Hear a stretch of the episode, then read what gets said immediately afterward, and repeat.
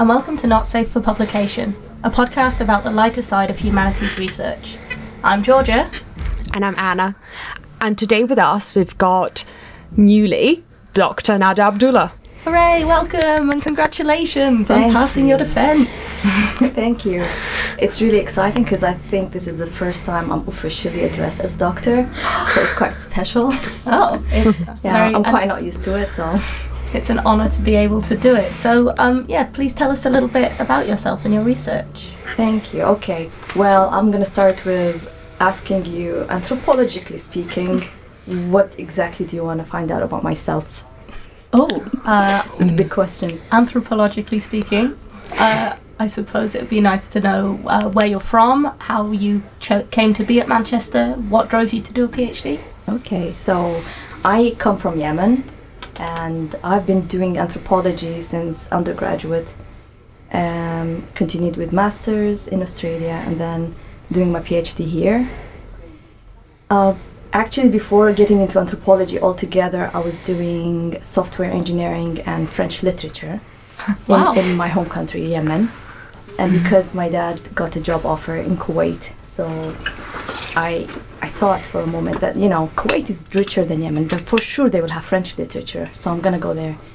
And surprise, surprise, you know, not every country actually has everything you think of. So we went there, and there was no uh, French literature, so I had to make my you know choose something else. So I rebooted, restarted with international studies and history.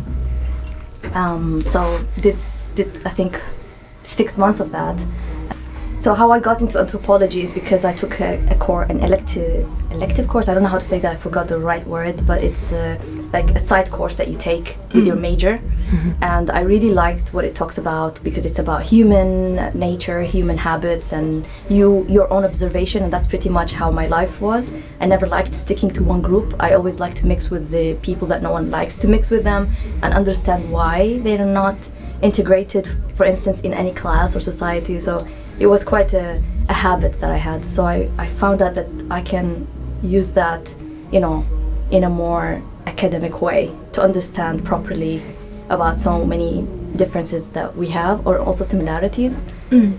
So it continued with me for uh, undergraduate and then I went on for a master's in visual anthropology because I wanted to represent these stories visually because I think that's the best way that I can connect with people not in academia. I wasn't interested in you know speaking to academics. I wanted other people because the whole point for me was you know if I learn about people's specialties and lives and you know reasons of what they do why they do what they do what's the point of keeping it confined in a university environment whereas what's really important is for those outside the university that actually makes a difference in you know in how society runs once they understand you know the other the others perspectives.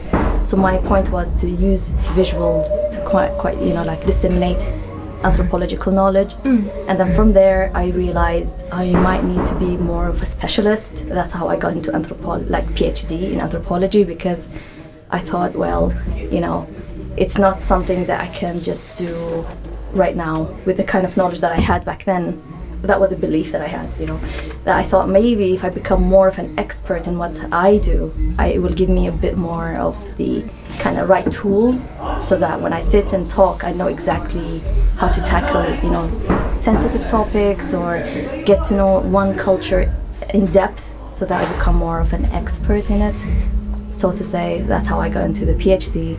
And yeah, there you go. Now I'm done. so let's see what's yeah. next. And so uh, your PhD is about uh, it's about Muslim artists in Kuwait, and specifically it's Shia yes. uh, Muslim artists. So that is quite a, a, specific community. Can you tell us about how you sort of got into researching that community? Sure. So my PhD is in social anthropology here at the University of Manchester, and I'm doing it with visual media, meaning that I have to use again visual methods um, as research tools as well and uh, analysis. So my my research was on, or still is on, Shia women artists in Kuwait. I mean, it can it still includes men, mm-hmm. but because uh, I am a woman and I, I am a Muslim, so it's a, a logical, more Mm. easier integration for me to get with women than men. So I use that um, as a as a way to get quicker access and learn more about what women have to say. And it's quite an interesting thing because um, when I went to research, I my idea was to go and research uh, male artists, singers, and religious ones. So it was a completely different research. But when I went there, uh, the, the war on on my country, Yemen, broke up, and there was a lot of you know instability family wise because of what's going on. So emotionally, I was so drained, and to to be able to uh, you know like function very well like you know to go out and do research and interviews it, re- it requires a lot of energy especially that i want to break into the men's sphere and they're religious conservative men so it's not going to be that simple. And it, re- it required me to be every day out and talking and network networking and all that and i didn't have that energy. So I ended up just sticking to women's areas, women's uh, gatherings, because it was easier for me. I would just sit in a corner and just relax, listen to what they have to say. And then I, as I'm doing that, but I didn't do it because I wanted to research women. I just did it because the easiest way to get access to men is through women. So I would research with, I would sit with women and, you know, while when they have free time, I can quickly ask them a question. Oh, do you know how to link me to this guy or this person or that person? And if, when they have time, they will quickly just make a call or you know give me a number and all that because what the environment I was in they were uh, preparing for an art exhibition. So they were very busy. So I was just hanging around helping them while they're preparing for their exhibition. And in like you know whenever I find it a right chance I would just quickly ask okay do you know this person? Can I get access to this uh, you know singer? And then I realized that uh, while doing that, I realized there's a lady who's working on statues. And to me, it was a very interesting kind of art because in Islam, I'm, I'm talking in general, um, the general understanding that uh, depiction of figures and uh, face, faces of holy people is, is not allowed. And that's a general understanding. So to see uh, s- a very religious sect is doing exactly that. That was quite interesting. And they're women, and the work is very demanding physically. And it was actually one woman who was the, the, the head of all that.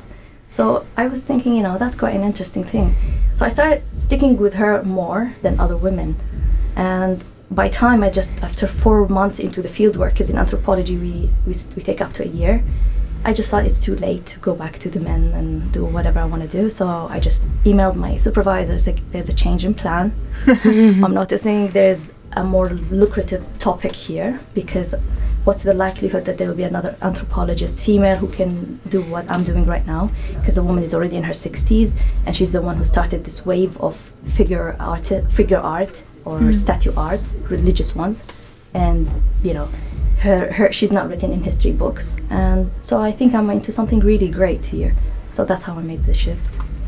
Wow, that's super interesting. And you mentioned that your thesis or your work has to involve an element of uh, visual cultures of visual analysis. Does that form part of your methodology? Do you use photography or how do you approach that? Yeah. Um, so as I said, so I, I went to fieldwork thinking that I will be uh, working with men and artists. So generally speaking, in an Arab Muslim culture, men are okay to be visually depicted, like in photographs or video. But whereas women, that's a quite sensitive topic. So it depends where and who. And what I ended up doing is, you know, uh, working with very conservative women. That means depicting them visually is next to impossible. You know, it's not allowed because some of them cover their face completely. That means they don't want to be seen. So I had no right, you know, to even ask because I understand that culture. So I, I wouldn't even dare to ask, yeah, can I take a photo of you? So I had to use them in a different way. So instead of taking field notes, because people felt uncomfortable with me taking notes, I would just take my camera with me, or you know, if we had a conversation, I'll take a photo. That would help me to remember the context, and I've used it as a research method in that sense that uh, it will make me remember what was going on. And then because I kept on carrying the camera with me all the time without using it, women started being uh, like encouraging me, why don't you take a photo of this?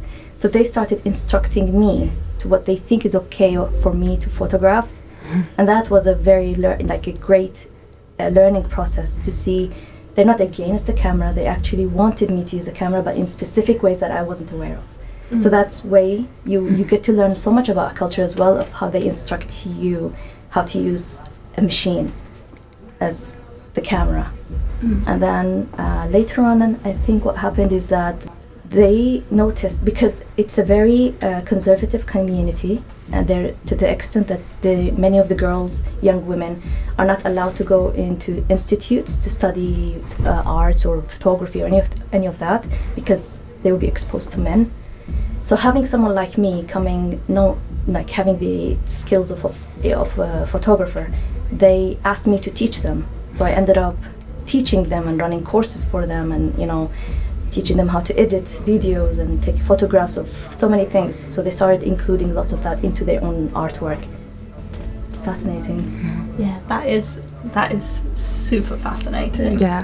And how do you think this kind of very personal experience of building this network for yourself and participating very much in this community, you know, impacted your project and yourself and you know looking back at yourself when you started this project because it looks like it sounds like it was a transformative experience really finding out about this community Indeed, I mean, I don't have the right words. You know, I became I became so attached to them because once you're put in a place where you are so useful and so instrumental, and once you leave that space and you come back to where you're nothing, you know, when I mean like you know going back to the, the department, sitting down, writing your research, no one knows who you are, no one cares, no one, you know, that made me realize so much about how much one can you know contribute in helping uh, a society in the ways that works for them.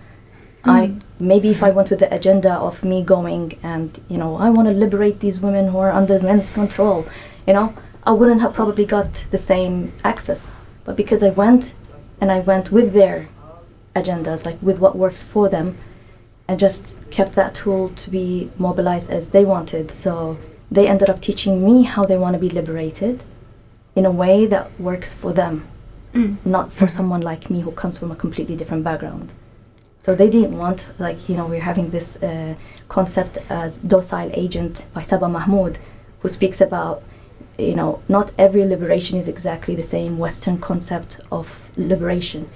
There are people who want to be liberated, but in their own way.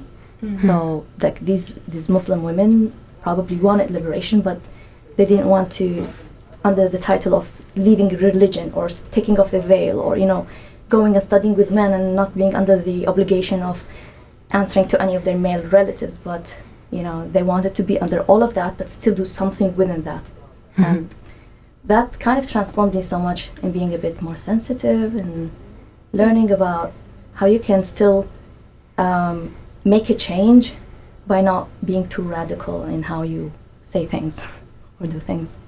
Yeah, I think that's a really that's a fascinating perspective. So we're we're both historians, so we Mm. don't get to have that same kind of sort of extremely personal interaction with our research.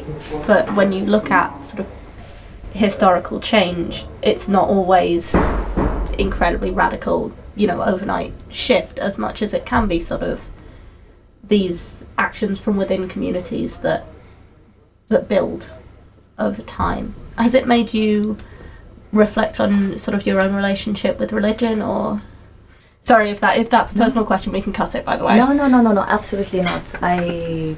It made me reflect on so many things because, um, you know, what because you you're you you come you get you get confronted by so many aspects that you didn't maybe quite uh, accept. And I'll, I'll I'll admit I went with this mindset. Not that I had it consciously, but I don't come from a conservative family, religiously speaking. I mean, I'm a Muslim, but I I don't come from a family where they didn't allow me to do things because it's men, you know? So I came with this mentality that, you know, these women are really oppressed, you know? And I really do not know how they're living their lives. So I was looking at them with a pity, with an eye of pity, mm. to, so to say. So, in a way, getting or dwelling or diving a bit deeper into their lives and just being that silent observer in a way, but being still useful and not putting so much of my own input or just making I don't make like I, did, I try my best not to make any opinions about this is you know this is really not right you shouldn't let your father talk to you like that I didn't I tried my best not to, to interfere in that sense so it allowed me it gave me the privilege of actually learning about what how they are not that oppressed in a way you know Okay. because Yeah. once once you start to see what they're suffering from is something that I've suffered from, but in different things. But not it's not going to be religion, mm-hmm. but something completely different. So maybe my family were, in, you know, they, they were controlling me about which friends I should have because they were afraid of maybe drugs or stuff something else. Hmm. so if I saw that as okay now, why to why should I see something else is not okay for someone else? Because it's different perspectives in the hmm. end. So in terms of religion, it's quite fascinating because I don't come from a Shia background, so I'm not a Shia, hmm. and um, my family is Zaidi, so it's a sect in between Sunni and Shia, and in Islam there's so many sects anyway between Sunni and Shia as well. So we're not practicing Zaidi, but we came from a background that you know it's a it's Zaydi background, but in in in practice I was raised as a Sunni. So it did actually change so much of my prejudices that I had towards some religious things, you know, and made me think, rethink about what could possibly be right and wrong and how one should just accept in a way or respect. I wouldn't say accept, I would say more respect someone else's beliefs if that works for them. Mm. Then let it be as long as it doesn't hurt me, it doesn't stop me from doing whatever I think is good for me. Yeah, so it did actually transform. I think in a, I would think of it in a positive way. You know, once you you don't see uh, religion in the same light, you don't think of it as black and white. You're right, I'm wrong. I'm going to heaven. You're going to hell. That thing, because that's how many people are raised, like in the Arab world. So that was challenged, and yeah, I'm happy about it. Yeah, it sounds actually like just from a sort of subject positionality standpoint that you were in quite a unique relationship with the women that you were working with in that you had many things in common and then many differences. It's not like the completely old fashioned model of anthropology where a white guy sails to an island and sort of observes and writes down his observations as if he's looking at, you know, animals or aliens. But instead, you were finding common ground at the same time as sort of exploring those differences. That's so fascinating. And in it of itself, kind of thinking about art that does depict persons does seem quite empowering in the kind of context that we're talking about. So, um, about this artist, how did she come to make those statues? How, like, how did it come about? Do you know?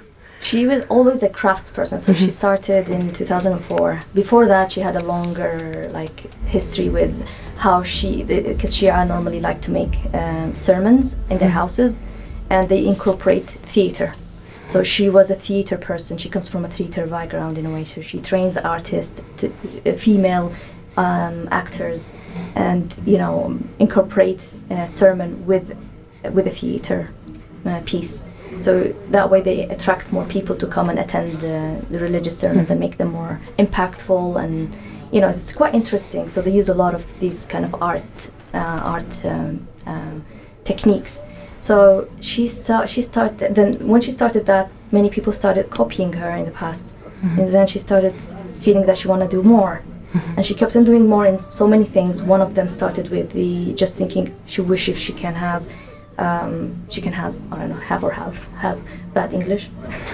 uh, if she can have the uh, a statue incorporated into the whole scene, so that after the uh, the women finish acting, because it's only women gathering, once they go, she wants something to stay there, so women can go and just pay like you know pray or mm, take blessings from that statue you know in, in a way so it could be like a visual reminder that stays there so she started working for four months on this uh, statue that she created and it made such a huge impact that people from all over kuwait were visiting her night and day because it was so new so different and it left such a great impact on people that they started having dreams and things and so many things happening to them and miracles and all that. So it was so impactful that uh, she did it again with another statue and again another three statues and then more five and then it became an exhibition that people asked her to get out of the house and do an actual exhibition.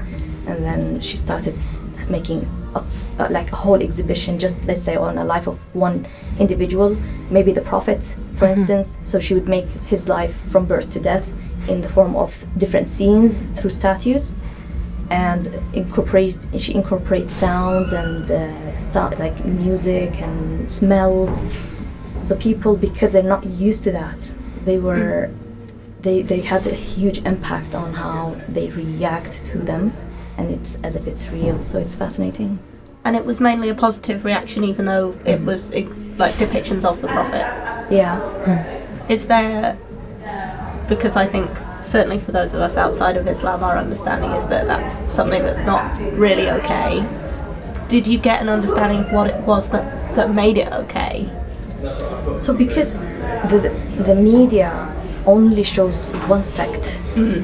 and that's predominantly is going to be Sunni Islam, mm-hmm. and within Sunni Islam, not every subsect within Sunni, or because in Sunni there's still like four schools of Yeah. thought. You know, mm-hmm. not all of the four schools are represented, and usually the the the focus is only in one of the sub sub subsect within mm-hmm. Sunni that are radicalized.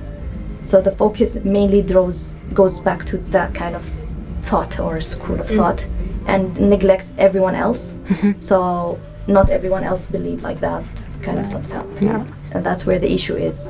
But mm-hmm. in the beginning when she started it, it's even though they're Shia and they're different, some are still affected by this general conception of no depiction.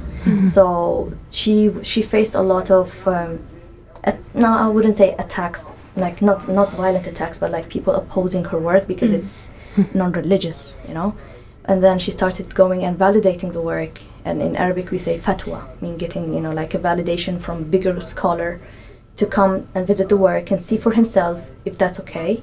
So she invited um, a number of uh, religious scholars, big ones in Kuwait, Shia scholars, to come and look and see is this okay? And if you know and then she would say her point of view why this is should be okay.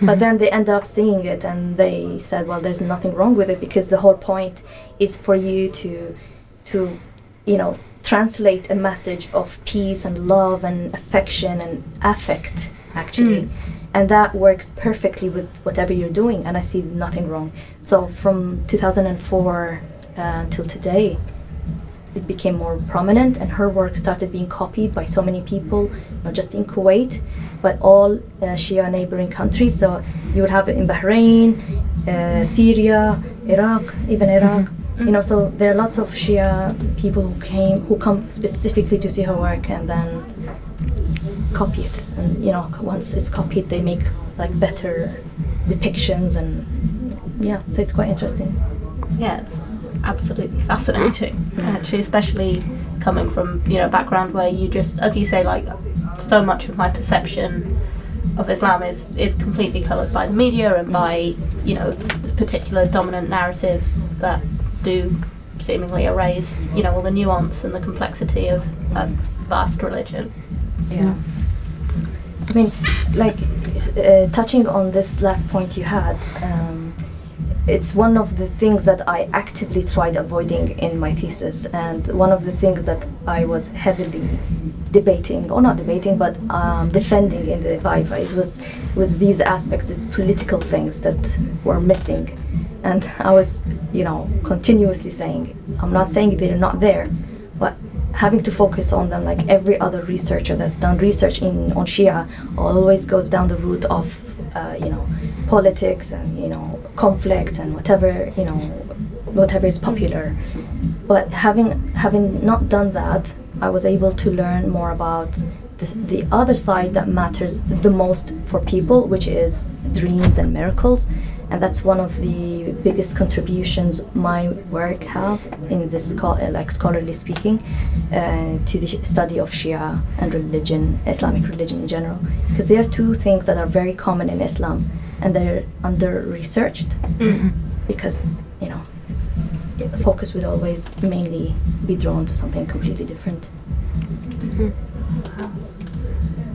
Um, So, what would you say was kind of the biggest challenge with you coming into this project? You know, especially considering there were some barriers that needed to be broken, and there were obviously some limitations and necessity for sensitivity. You mean during research itself? Yes.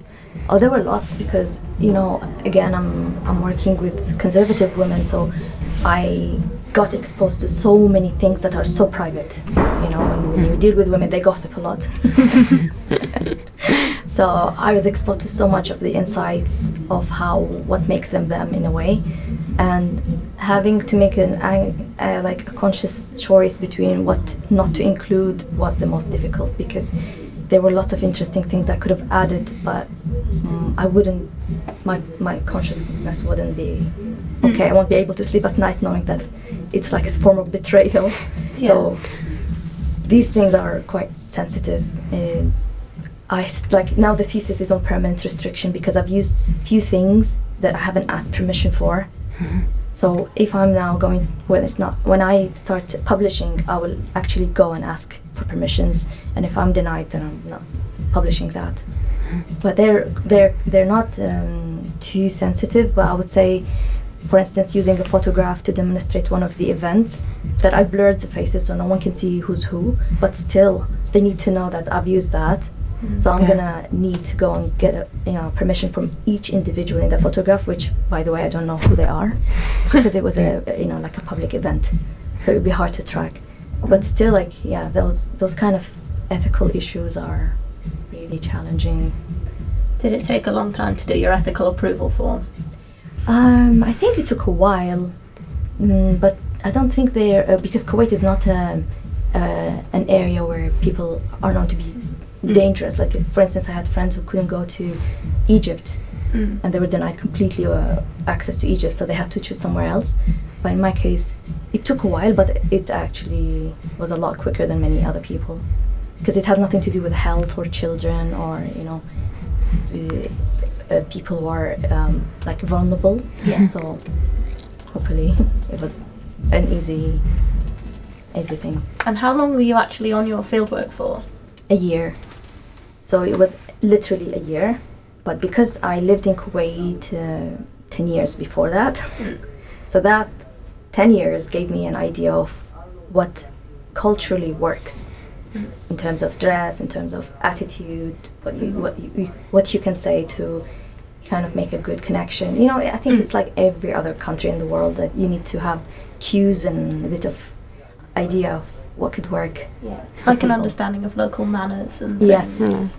Yeah, that's. Um, did you have to uh, adjust things about how you dress or? Uh, that's a very good question. So, in Shia religious environments, uh, women dress black, uh, d- like uh, they call them abaya, which is like a big cloth from head to toe. Some would cover the face, but I wouldn't need to cover. So, in the past, before even starting my own research, I was curious about the Shia sect. So, I would go to their events, but I would wear the abaya because uh, there was no point in me sticking out. Mm. I'll just wear whatever people wear just to go and sit and you know listen to their sermons and see what is it about. Um, but with research, and I had a discussion about that with my one of my supervisors, my main supervisor, and I told her, you know, I'm concerned because um, I don't want to wear like them because I my family is still there, so they will most likely see me outside wearing exactly what they're wearing, and if they see that, it might it might create a bit of like breaking trust in a way. But I told her in the same time, I understand because they're conservative, they will not be comfortable me dressing up the way I dress up. And it's what you're seeing right now is just a long, like a, a dress to the knees and some tight pants and shirt. So you know maybe for people here, it's what they will see this too conservative, but to those women's standards, it's not that Mm. conservative. So I didn't want to also be uh, not sensitive for their own sensibilities. But then she, we ended up having a bit of back and forth of discussion what I should wear, what I shouldn't wear, and then she was like, you know, I think you better dress the way you dress, however you dress, and stick to it, and let them accept it or not accept it, and see how it goes because they need to know you're not one of them, mm-hmm. and they need to understand that you're different, but you are still respectful. So don't wear too tight or don't, you know, wear too short or, you know, just be mindful of these things and um, just do it.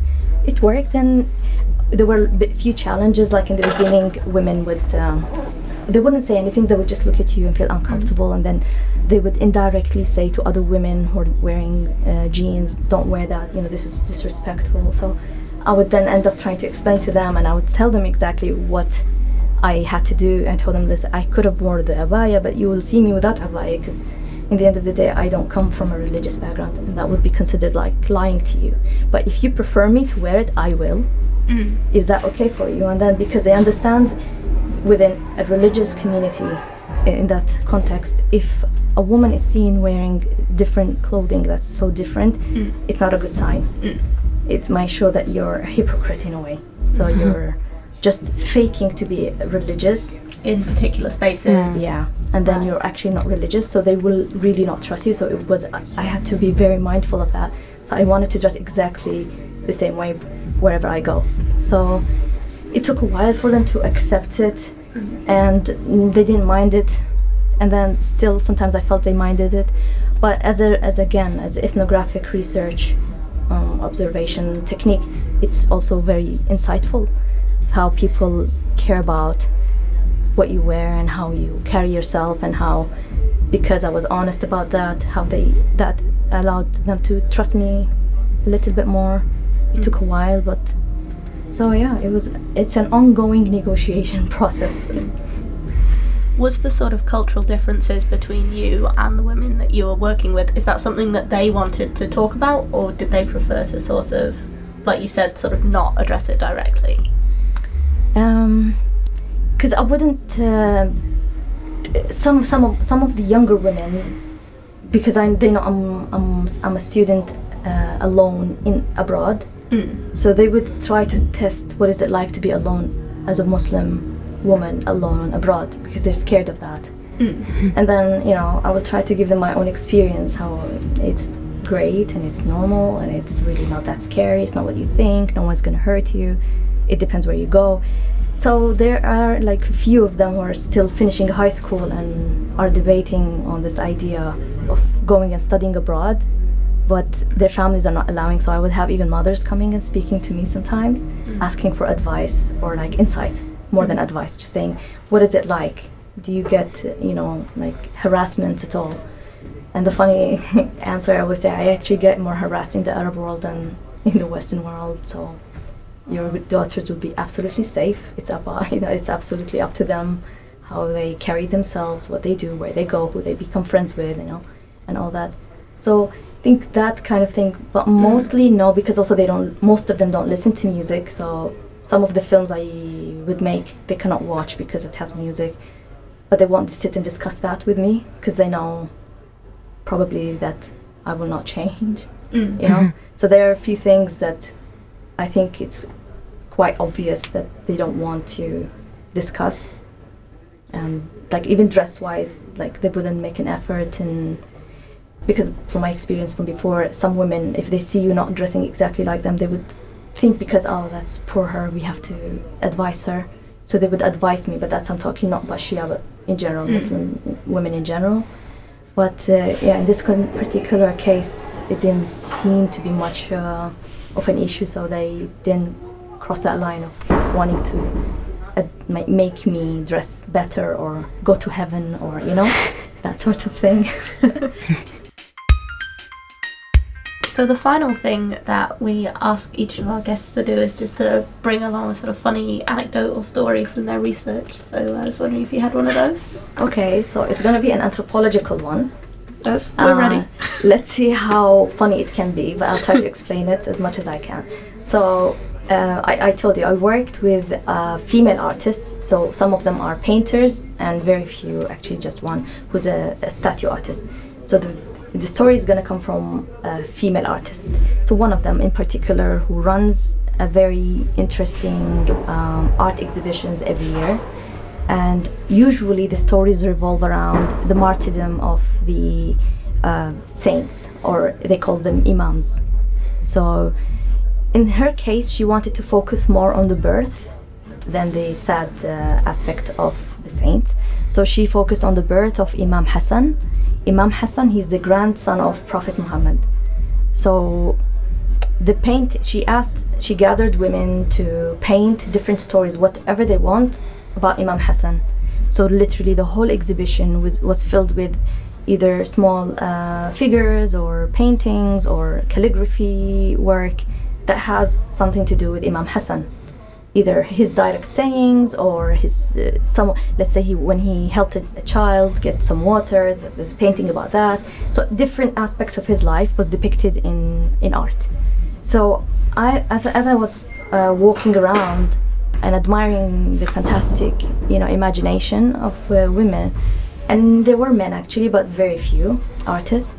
Um, so I asked her about one painting in particular grabbed my attention, and I was telling her the exhibition is all on Imam Hassan, but this painting in particular is Jesus. Why? What is Jesus doing here? Uh, what's the connection? And then she looked at it. She said, "Oh no, that's Imam Hassan, but the artist forgot to put a turban on his head." because they copy some of them they copy uh, christian images Right. she copied it exactly the same. You know it's a man in a white gown like white dress in a mountain. He has a sheep next to him long hair doing this. I mean so it was really funny for me that you know to see how probably no one would have understood that because to them everything is imam hassan but maybe for an outsider it would be very easily depicted.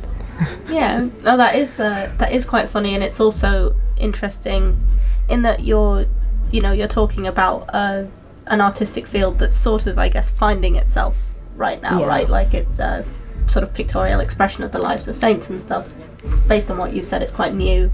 yeah So it's it by looking at sort of okay, well, another religion has examples. We can look at that and just you know work on that and sort of move that into our own creative expression. It's it's a really interesting kind of like a cross pollination. Yeah, Indeed. fascinating. Yeah. Indeed, you will see like in some of the uh, exhibitions, you will see sometimes the same man standing, same Jesus, but just different backgrounds, because it's exactly the same image, but they just put a different background, and the title of the painting is different. it's fascinating. Yeah. Well, so Nada, thank you so much for joining us today. It's been absolutely fascinating to hear about your research, uh, especially as something sort of so different from any other guest we've had before. So Thank you. thank you very much for your time. And uh, Thank you so much for both of you. It's such a great uh, opportunity and really great experience. Thank you. thank you. Thank you. Yeah, so uh, thank you, Anna, for co hosting as always. Thank you, Georgia, and thanks to all of you for listening. It's been not safe for publication. Don't tell your supervisor what you heard here. what happens on the podcast stays on the podcast. Not Safe for Publication is a podcast made by and for humanities researchers at the University of Manchester. If you want to get in touch with us, you can find us on Twitter at NSFP Podcast or get in touch with us by email at nsfppodcast at gmail.com. Our intro and outro music is Hat the Jazz by Twin Musicom.